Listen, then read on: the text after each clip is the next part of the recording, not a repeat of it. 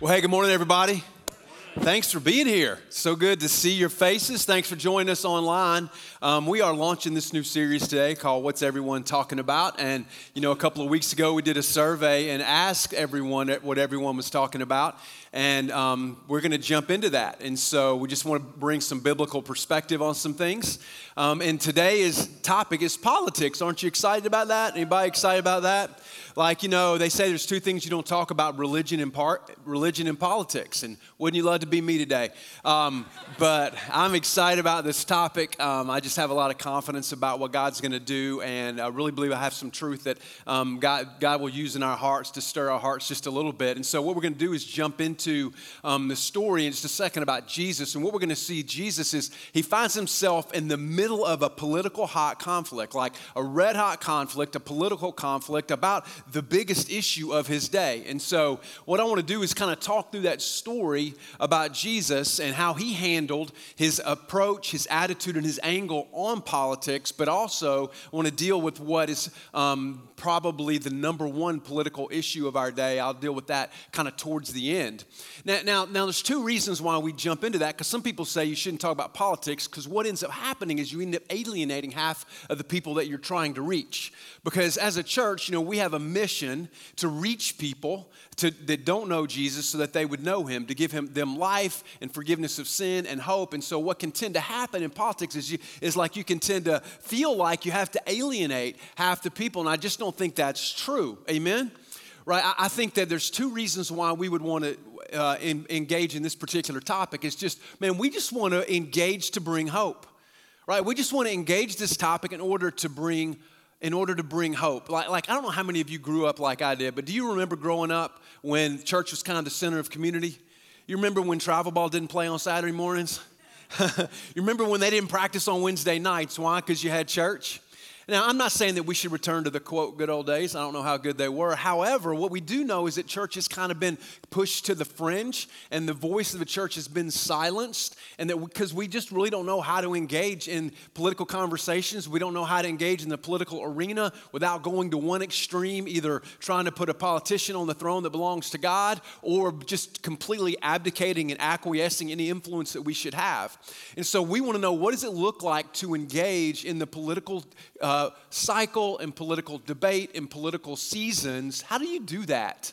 Where you can engage to bring hope. So that's number one. We want to engage so that we can be a church, that you can be a people that brings hope. Hey, second thing would be to equip people to be distinctive, equip us to live distinctively. You know, the Bible says this that the church's role is to equip um, the saints for the work of the ministry. And one of our values is that we value equipping over entertaining. We value equipping over entertaining. And so we think that we need to have a biblical perspective on, you know, and what would, what would Jesus say about some of the debates and the issues of our day. And so we want to be able to equip people to live out the faith that they have. You know, I was reading a quote by a historian this week um, by the name of Larry Hurtado. He wrote Destroyer of the Gods, and he said this speaking of just the bastion of influence that the early church was, he said this. He says, It wasn't the church's relevance or relatability to the culture that made it influential, okay? It wasn't the church's relevance or relatability to the culture, but it's the difference and distinctiveness that made it compelling to so many. Hello?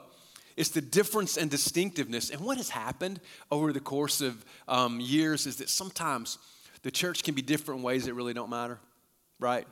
Like I can remember one of the first churches I worked at, they, they, they would kind of judge people based on what they wear. Do you, you remember that maybe as a kid?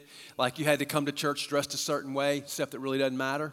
But then also we've gotten alike in some ways that really do matter.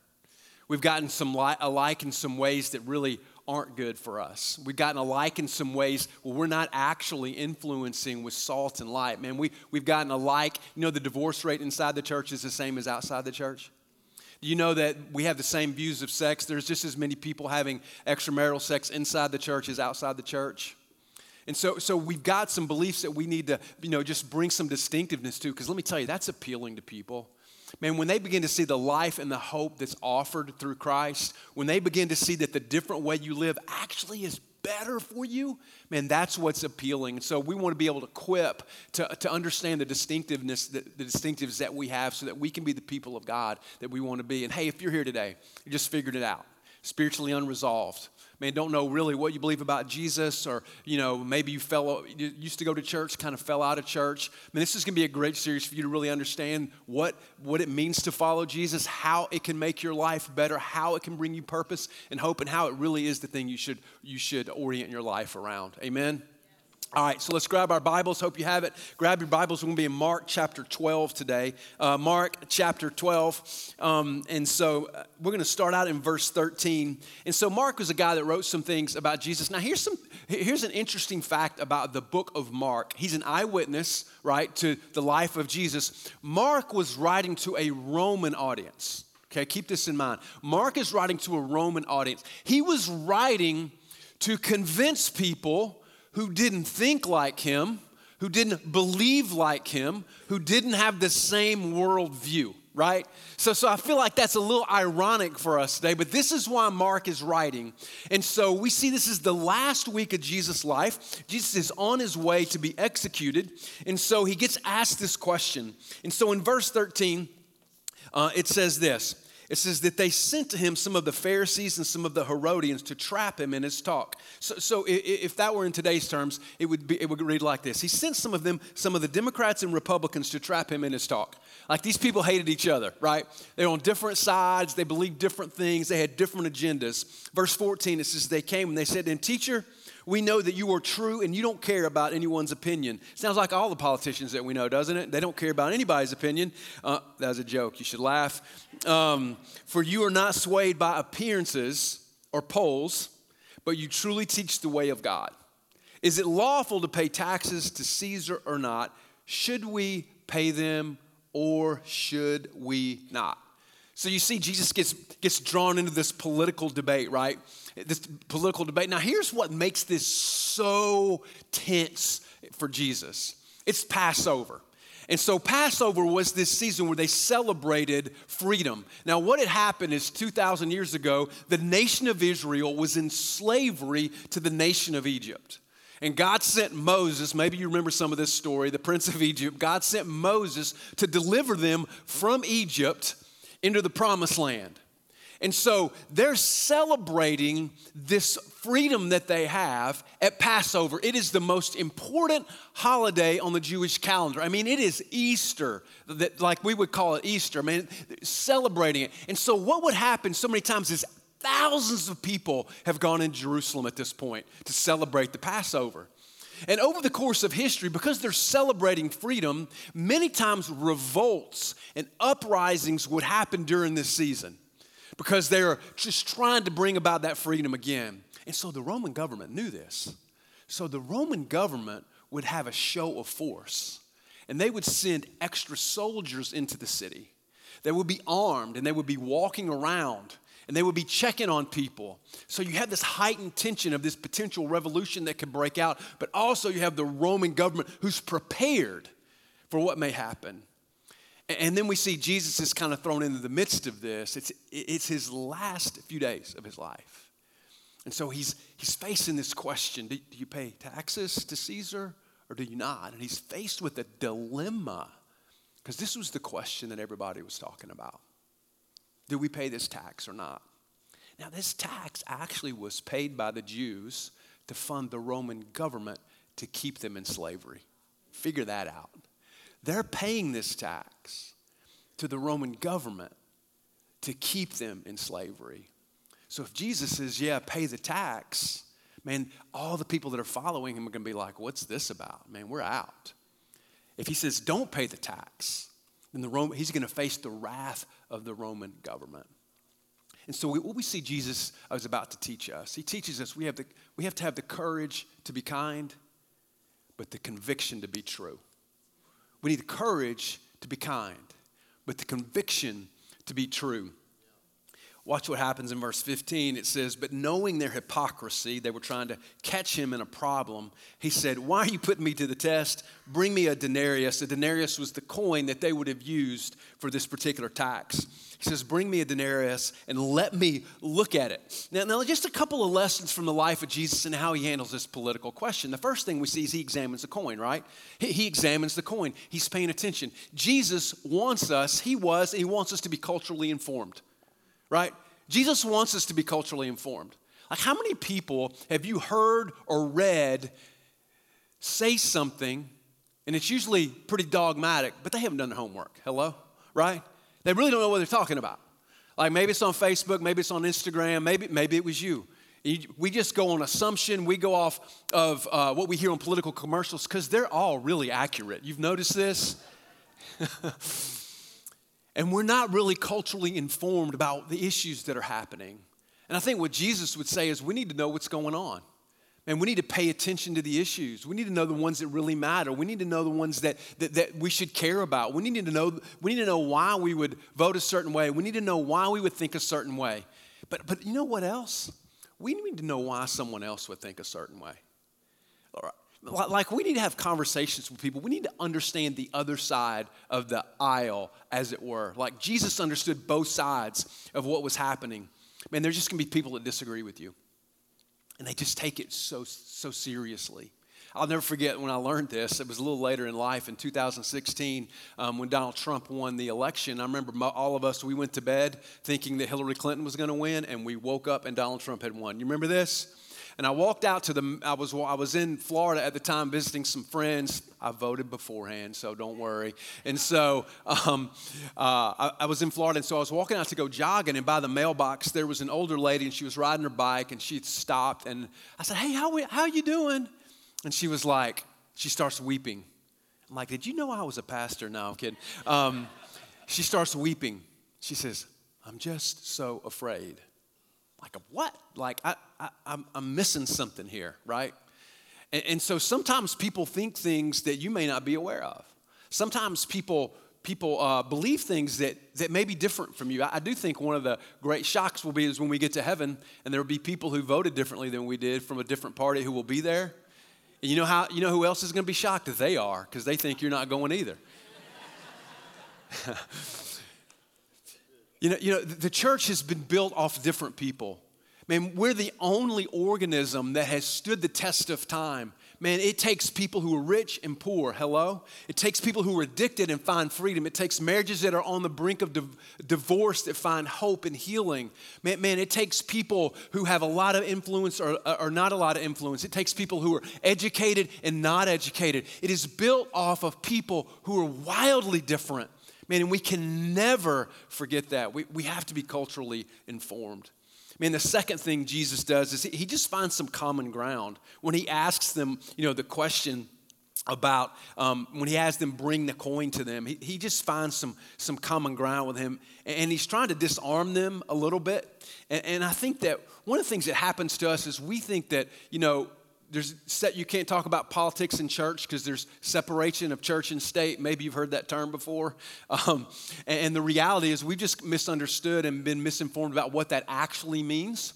Um, I, I don't ever think that a church should be about trying to get the right person elected because as soon as you put your faith in an elected official, they're going to show you why you shouldn't do that and you should only have faith in Jesus. Amen. And I'm not criticizing people's character because it's terrible. I'm just saying, no, I'm kidding. Um, I'm just saying that men are fallible and, and we can't put our hope in them to bring about what we want. Man, we've got a king. His name is Jesus, and that's who we worship. And so, so what, what, what Jesus does is he finds some common ground. Throughout the Bible, we see uh, Christians and faith filled people involved in politics. How did Moses let the people of Israel go? He goes to what? The Pharaoh, who was what? A political leader. Daniel, in the book of Daniel, man, we see that he, he was high up in government and he was able to use his position in government to influence the king to do what? To follow God. Right? This is the common ground. And there's some things that we can all do. Number one, we should all vote. We should, we should vote. We should know why we're voting. You know, even this year, I'm going to be gone on election day, but I went and voted on Friday. Let me tell you how to vote. See, that'd be stepping over the line right there, right? Um, but, but we should vote. Another thing that the Bible teaches us is that we should pray for our leaders. Over in 1 Timothy, uh, 1 Timothy chapter, uh, 1 Timothy chapter 2, let me see if I can find it here for y'all because I don't have it marked. 1 Timothy chapter 2, just looking down at verse 1, it says this First of all, I urge that supplications, prayers, intercessions, thanksgivings be made for all people. So, so he, he covers a gamut of types of prayer for people. And then he says this for kings, all who are in high positions, that we may lead a peaceful and quiet life, godly and dignified in every way. This is good and pleasing in the sight of God our Savior, who desires all people to be saved. So, why are we praying for kings? Why are we praying for Joe Biden? Why are we praying for Brian Kemp? Why are we pr- praying for Peyton Jamison? White? So, because God desires all people to be saved and to come to the knowledge of the truth right? And so we pray for people, even though we may not have voted for them or believe in their policies. Man, we, we need to pray for them like the Bible commands us to do that. Man, we have to find some common ground in there. Now, um, the, the, next thing that we see Jesus do is uh, Jesus elevates the conversation. Watch what happens in verse uh, 16. It says this It says, They brought him the coin. So they brought him one of the coins, and he said to them, Whose likeness and inscription is this?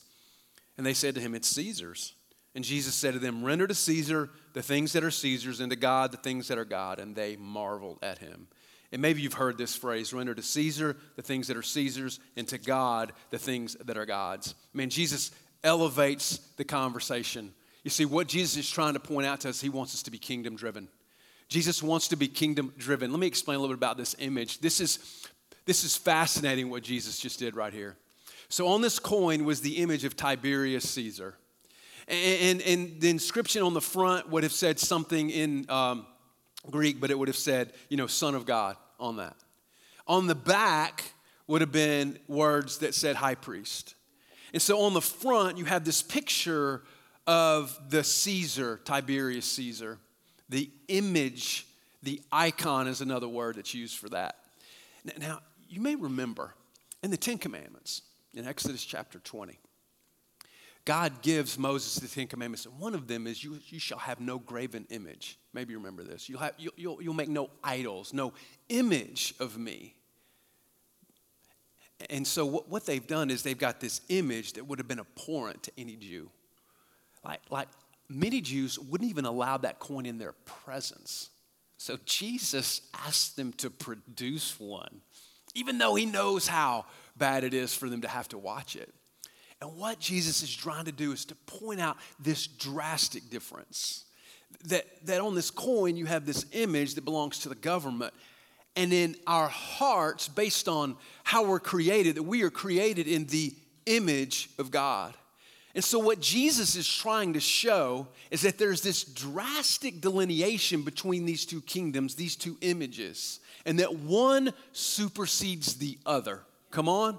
one kingdom supersedes the other. And what Jesus is saying is that God's kingdom, because His image is planted in our hearts, should supersede everything about our lives. It supersedes how we vote, it supersedes how we relate, it supersedes how we spend money, it supersedes everything. So, in this moment, they marveled because they remembered exactly who was supposed to be in charge and the imprint that God had put on their heart, not on some coin that's going to burn up.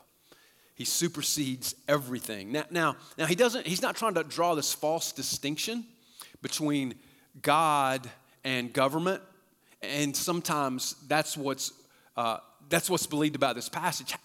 That idea of this distinction between God and government actually didn't happen until the Enlightenment. I, talk, I talked about it a few weeks ago. And, and much to our detriment, right?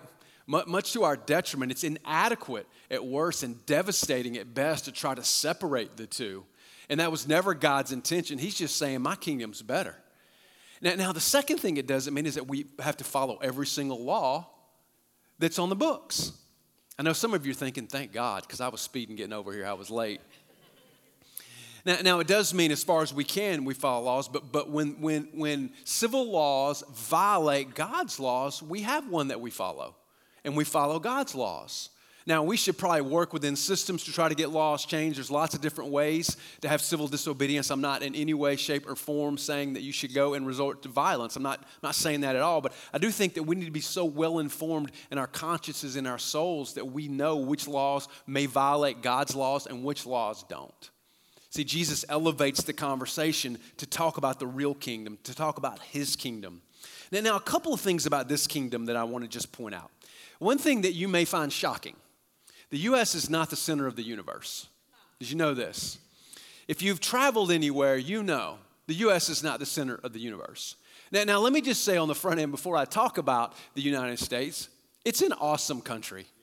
Like, you, I've been to some other countries. I've been in some communist countries, socialist countries. I promise you, this is better, okay? Um, I've been to places and th- we got a lot of problems. Nobody would deny that. But th- this place, um, as far as a place to live, the freedom that we have, you know what I'm not worried about right now? I'm not worried about the Milton PD coming in and shutting me down, right? I've got freedom to speak. I've got, we've got freedom to worship. Um, I mean, we, we just have so much freedom, we have no context for it. So let me just preface by saying that. But the United States is not the center of the universe, much like we were taught when we were kids. Like, I don't, I don't know how many of you are as old as I, but I can remember going to middle school, and our, um, uh, our, our school was a bomb shelter during the Cold War. You may remember this. It had the radioactive sign on the wall, you know, um, as if it wasn't going to liquefy everything within a thousand miles of us if a bomb hit, but, you know, we felt safe. And I know exactly where I was when Ivan Drago killed Apollo Creed, don't you? You remember that? And of course, what did we do? We sicked Rocky on them. Man, and we didn't do steroids like they did. We put on our flag pants and we worked out in Siberia out in the cold. Why? America, that's why. I know right where I was when Maverick inverted over that MiG and Goose took that Polaroid of that MiG flying and then they bugged out because they were so afraid. Don't you remember that? And then the sequel, and it's a spoiler alert, but we win that one too. I mean, I know right where I was. Man, man you know, I, America, it, it's a great country, but the reality is Rome lasted 1,500 years. We're, we're not even 250 years in. There's some cracks in the foundation. And so, so we need to remember where our, where our loyalty lies. As awesome as the United States is, hymns are our patriotic songs. The pastor can become the president. Our sermons can become his speeches. Our taxes are the new tithe. Benedict Arnold is the new Judas. Revolution is the new Exodus. The Constitution becomes the Bible, and Lincoln becomes the new Moses. That's what can happen if we're not careful and remember Jesus is our King. And there's one kingdom that we serve and live in. This is the kingdom of heaven. It's the kingdom of God. That's the, that's the king that we have. Now, how do we, how do, we do that? I just want to talk about two ways that we can do that as people, as a church, um, to live in God's kingdom, even while we live in this kingdom. In Matthew chapter 5, Jesus is teaching, and he says this in verse 13 He says, You are the salt of the earth. If the salt loses its taste, how shall its saltiness be restored? It's no longer good for anything except to be thrown out and trampled under people's feet. Right? We're, salt is good for what? It's good for flavor, it's good for preservative. If you've ever eaten anything and you thought to yourself, that needs salt, like you know it's missing, don't you? And in a society, what Christians are able to do is to become salt. Man, we're able to add value. We're able to lift people up. We're able to show people a new way to live. We're able to season it whenever it needs to be seasoned. This is the role of a Christian in society and in culture, in our neighborhoods, in our workplaces, in our families. Man, we're to be salt for people. Man, how are you salt? Like if you looked at your last week, man, where were you salt? I'm not talking about salty language, guys, right? I'm talking about where were you salt? Where did you add value? Where did you nourish life? Where did you help people? Where did you lean in? Man, where did you get out of your comfort zone? Man, how, how are you being salt. This is the role of people who follow Jesus and live in the kingdom of heaven. The second part of that, that passage in verse 14, Jesus says this is you are the light of the world. A city set on a hill cannot be hidden, nor do people light a lamp and put it under a basket, but on a stand, and it gives light to all in the house. In the same way, let your light shine before others so that they may see your good works and give glory to your Father who is in heaven mean, our primary weapon to spread God's goodness is our light. You remember it. This little light of mine. You remember that? I'm going to let it shine. Sometimes mom was right. Sometimes mom was right. And, and, the, and we, we, we can abdicate our role because, like, I don't want to be offensive. Man, I don't want to be, I don't be, I don't want to demonize people. You don't have to be abrasive. Like, we don't have to be abrasive in our conversation. We don't have to be hateful in our conversation. Man, we don't have to po- be polarizing in our conversation. That's not what light does. It's not what salt does. And this is what we're, we're called to be. A few years ago, we were in, um, we were in Scotland doing some church planting work, and Debbie and I were at a restaurant. And we kind of pride ourselves on uh, appearing like we're from uh, Eastern Europe when we're abroad, you know, like that. Um, and so, uh, but this one couple was sitting next to us, and they just asked us, "Hey, you from the United States?" Say, "Yeah, we are." And of course, immediately they went to, "What do you think about Donald Trump?" I'm like, "Like, what's going on here?" And uh, I'm like, "I don't know. What do you think about Donald Trump?" And of course, they love Donald Trump, uh, this particular couple. And so then my wife kind of got the point, and she turns to me and says, You know, it doesn't really matter who the president is. He's not really in control. We really believe that God's in control. And she used that as a political conversation to bridge into a spiritual conversation. And that's how we should live. That's the kind of conversations that we should have.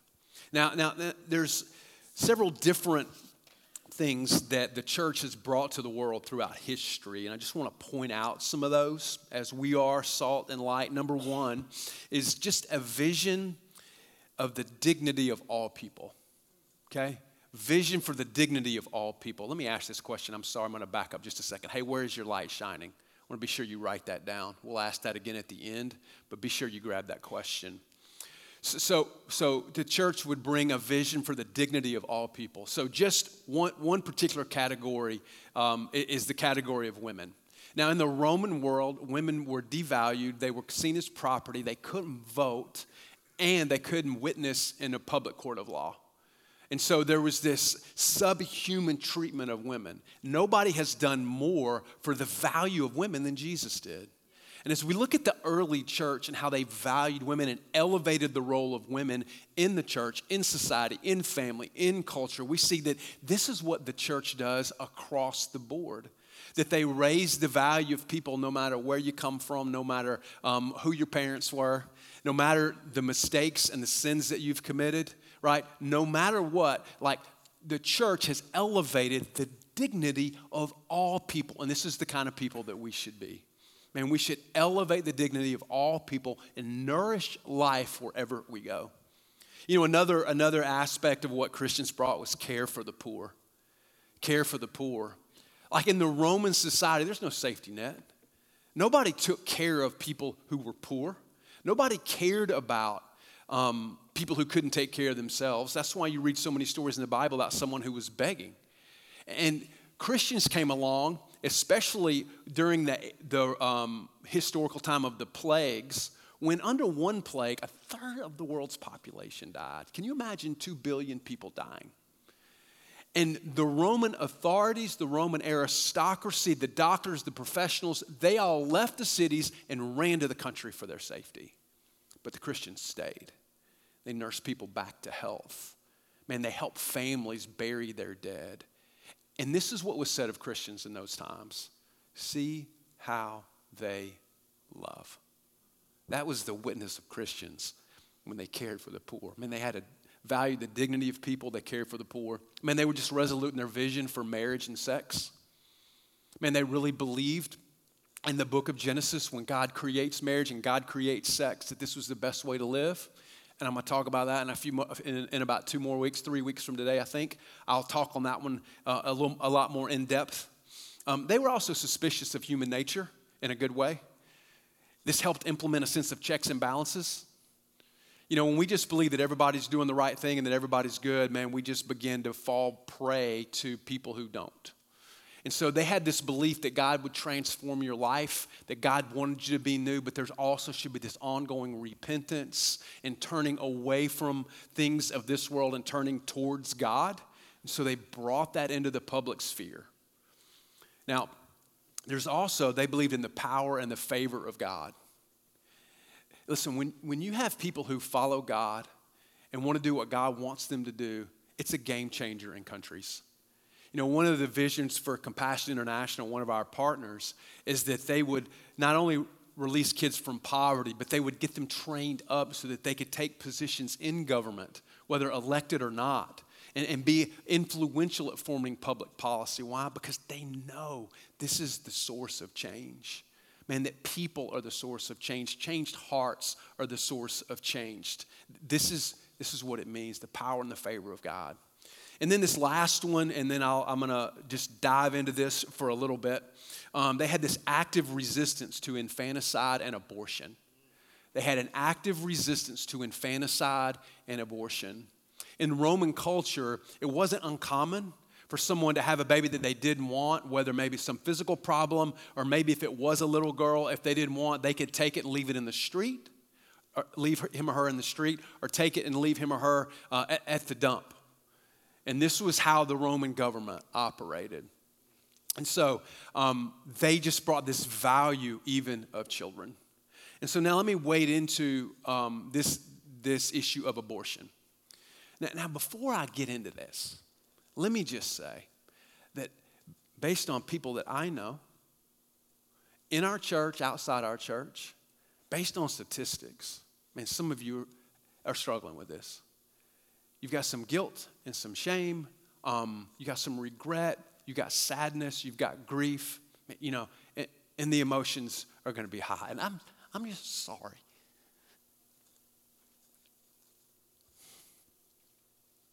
I'm just sorry. And I'm sorry you've had to go through this, but I hope that these next few minutes can be the most redemptive minutes in your life. Okay?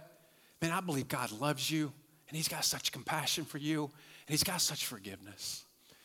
But, and, and maybe you know someone that's been through this. Maybe it was a sister that got pregnant when she was in high school, or maybe it was a friend. I mean, we, we're impacted by this on a certain level.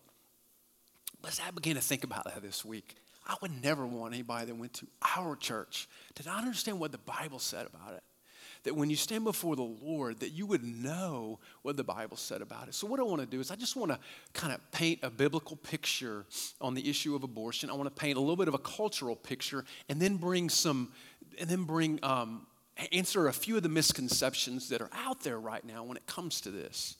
So, just as we look at the Bible, I just want to, I, just a handful of scripture to kind of bring some parameters around this says, On you I was cast from birth, from my birth. This is Psalm 22. And from my mother's womb you have been my God. Now, in that verse, something that we have got to understand. Three people in that verse. Throw it back up there for me just a second, just on this one. Psalm 22. You'll notice God's in that verse. You'll notice a baby's in that verse. Who else is in that verse? A mom's in that verse. And so many times, what can happen in this debate, and men in the heated political climate that we're in, moms get forgotten, and dads get forgotten. And so we can never do that. This is very important. And there's got to be compassion and care and love and mercy and grace. Man, there's moms in this verse. And the psalmist says, I was cast from birth, from my mother's womb. You have been my God. So I've been worshiping you since since what? Since before I was physically born. Psalm 139 says, You formed my inward parts. You knitted me together in my mother's womb. Like God's idea for you didn't start on your birthday, it's way before that. God put you together. The reason you have the hair color you have, the eye color you have, the reason you're as tall as you are or as short as you are, all those things, God did that. Your personality, you're an extrovert or an introvert, man, if you're a thinker or a feeler, if you're an Enneagram 3 or an 8, 7, like God did that. He weaved you together, is what this is saying. This is what historic Christianity believes. This is what the Bible's teaching us. Psalm 139, 16. Your eyes saw my unformed body. All the days ordained for me were written in your book before one of them came to be. Like before you were born, God already had your life planned out. He knew you'd be living where you live. He knew you'd be married or not married. He knew if you have kids or not have kids. He knew what job you'd have. Everything, God had ordained that for you, for your good. Isaiah 49 5 says this, and the Lord says, He who formed me in the womb to be his servant. The Lord says, He who formed me in the womb to be his servant. Man, God forms you so you serve him. God forms you to bring him glory. God forms you to worship him. Jeremiah 1 5 says, Before I formed you in the womb, I knew you. Before you were born, I set you apart. I appointed you as a prophet to the nation. Man, God has set you apart for a specific purpose. It gives you value and dignity, and it gives everybody that we know value and dignity. Galatians 1:15 says, God who had set me apart even from my mother's womb and called me through his grace. God set you apart and called you because of his grace. Isaiah 49 1 says this Listen to me, O coastlands. Give attention, you peoples from afar. The Lord called me from the womb, from the body of my mother. There it is again. He named me by name. Like God has a name for you. And He names you like before you were even born. Now, for Debbie and I, this is not just a theoretical conversation. Uh, as I've shared before, uh, when our second child, when she was pregnant with our second child, she ran into some complications, and it looked like um, that there may be some decisions that had to be made. And the doctor set us down and told us what our options would be. That if God didn't intervene, that Debbie could potentially lose her life. This isn't theoretical for me. As a matter of fact, my wife's adopted. So, you know, th- this isn't something I'm just going to read you some verses and, you know, drop the hammer on you and then walk away. Man, this is deeply personal for me, probably uh, explains some of the, the emotion. But God, man, God's a God of life. Think about this. Jesus came as what? Came as a baby. You ever think about that? When, when, the, when um, Egypt wanted to stop Israel from becoming so powerful, what they do? They killed all the firstborn. When Jesus was born and the wise men came to see him, they alerted the king named Herod. Herod didn't want this new king Jesus to take over his throne. So, what did Herod do? He killed all the babies two and under. Man, it's not just a biblical issue, it's a warfare issue. Man, Satan is at work in this, okay?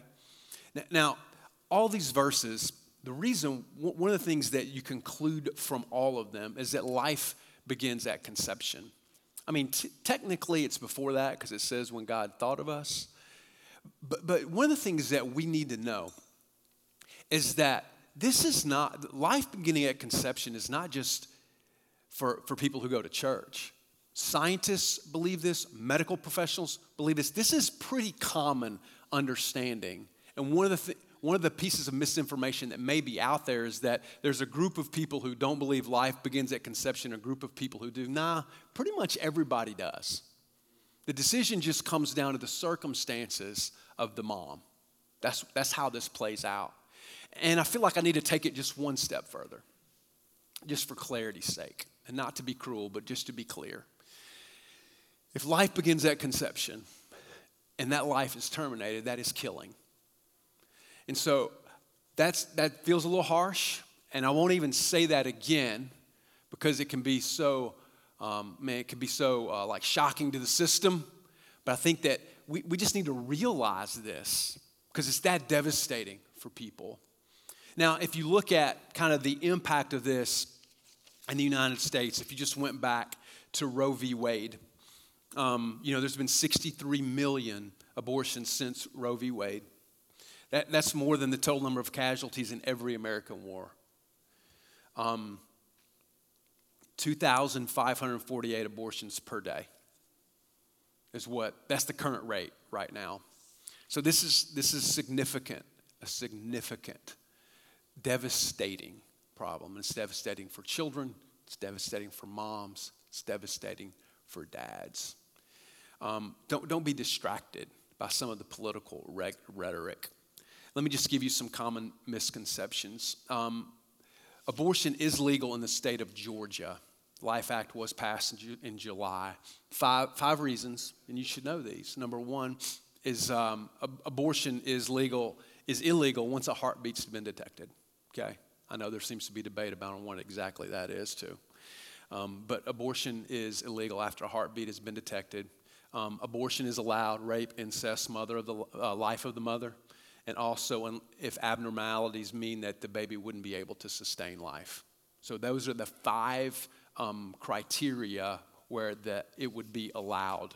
One that I heard that I um, that I think I want to bring some clarity to is you there's some, some commercials about people who um, say if I have a miscarriage I'll be arrested. Not true. Okay? Not true. There's no law anywhere on the books where anyone who has an abortion will be arrested. It's the doctors that will be arrested, not the moms. Now, there is a couple in process proposed, but I have to believe that those are the extremes. I have to believe that those are the extremes. So if that's a concern, it should not be a concern. Here's another one. Do you know that an unwanted pregnancy is not a sin? Think about this. The sin is actually having sex outside of marriage. It's not unwanted pregnancy. But there's a lot of shame that goes with that because that's when it shows up. Again, if this is you and you need some help, man, we want to give you some help. I'm going to throw an organization up on the screen, Beacon of Hope. Um, I spoke with their CEO this week, um, and if you would need some counseling or help, or you want to volunteer or help out, this would be a great place for you to start. And if, we would love to be able to help as well. Man, we always have someone in the back to pray, and we would love to be able to do that.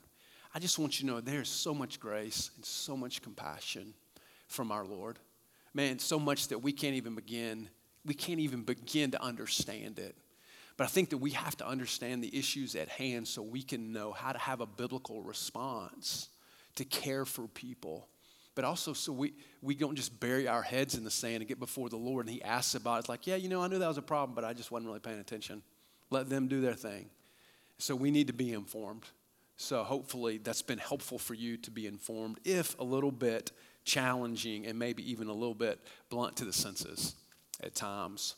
What I'd like to do now is just point out, man, the hope that we have. Talk a little bit as we close today about the kingdom and the king that we serve.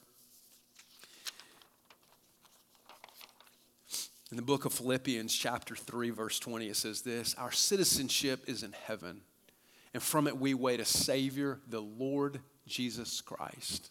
Man, we're waiting for Jesus to call us home. We believe that there's a Savior who loves us, who's establishing a kingdom that will last forever and ever.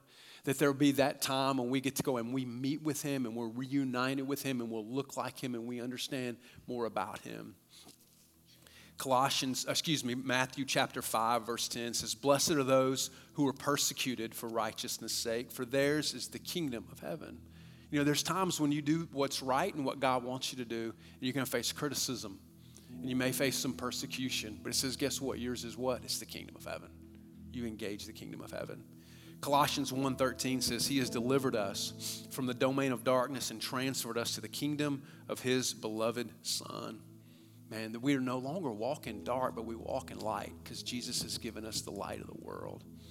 Daniel chapter 2 says this In the days of those kings, the God of heaven will set up a kingdom that will never be destroyed, nor shall the kingdom be left to another people. It shall break in pieces all these kingdoms and bring them to an end, and it shall stand forever. And his kingdom's going to stand forever. Man, kings and kingdoms will all pass away, ah, but there's something about that name. Revelation 21. Oh, I saw a new heaven and a new earth. Don't you love this? The first heaven and the first earth had passed away, the sea was no more.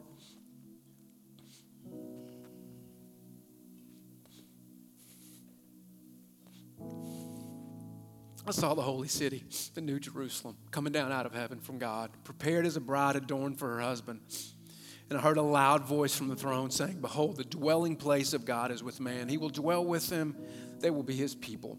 God himself will be with them, and he will be their God. He will wipe away every tear, and I got a lot of them. And death will be no more, neither will there be mourning, no crying nor pain, for the former things have passed away. Philippians chapter 2 says, God has highly exalted him and bestowed on him the name that is above every single name.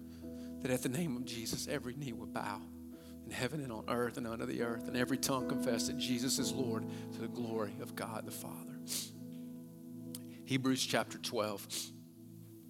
Therefore, let us be grateful for receiving a kingdom that cannot be shaken. And let us offer to God acceptable worship with reverence and awe. Man, there's a king coming for us. Man, and he wants his rule and reign to start now, and he wants it to be his people being salt and light. And we can't be salt and light if we're sitting on the sidelines.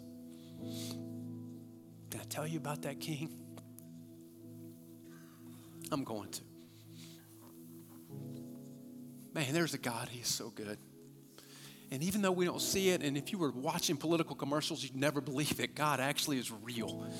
And if you did, you'd think He's really angry at somebody. Man, but there's a problem, and we've sinned. And we've all sinned. Like, I don't know what your sin is, and you may feel like it's worse than mine, but you know what? It's not. Man, Jesus came and we know that we sin. Man, there is a problem. It has separated us from God. Man, it brings guilt and shame, it brings consequences, it breaks everything. It breaks relationships, it breaks families, it breaks governments, it breaks communities. This is the this is the destruction of sin. Man, but there is hope. Man, his name is Jesus. And listen, Jesus promises us that no matter what, no matter what you've done, no matter how far you think you've gone, no matter if you feel like you've crossed over the proverbial line, the one thing that you can't do, Jesus offers forgiveness. At every single turn in the Bible, Jesus offers forgiveness, and it's available today. Man, it is available today. That's the hope that we have. But there's only one solution, man. Our response to that, just to give our life, to live for His kingdom, to put His kingdom above every kingdom, everything in our lives that we would give a voice and a decision, we just put it subject to God. He supersedes everything. Man, that's our King. Man, that's the King that we serve. And this is the kingdom that we live in. Let's pray together.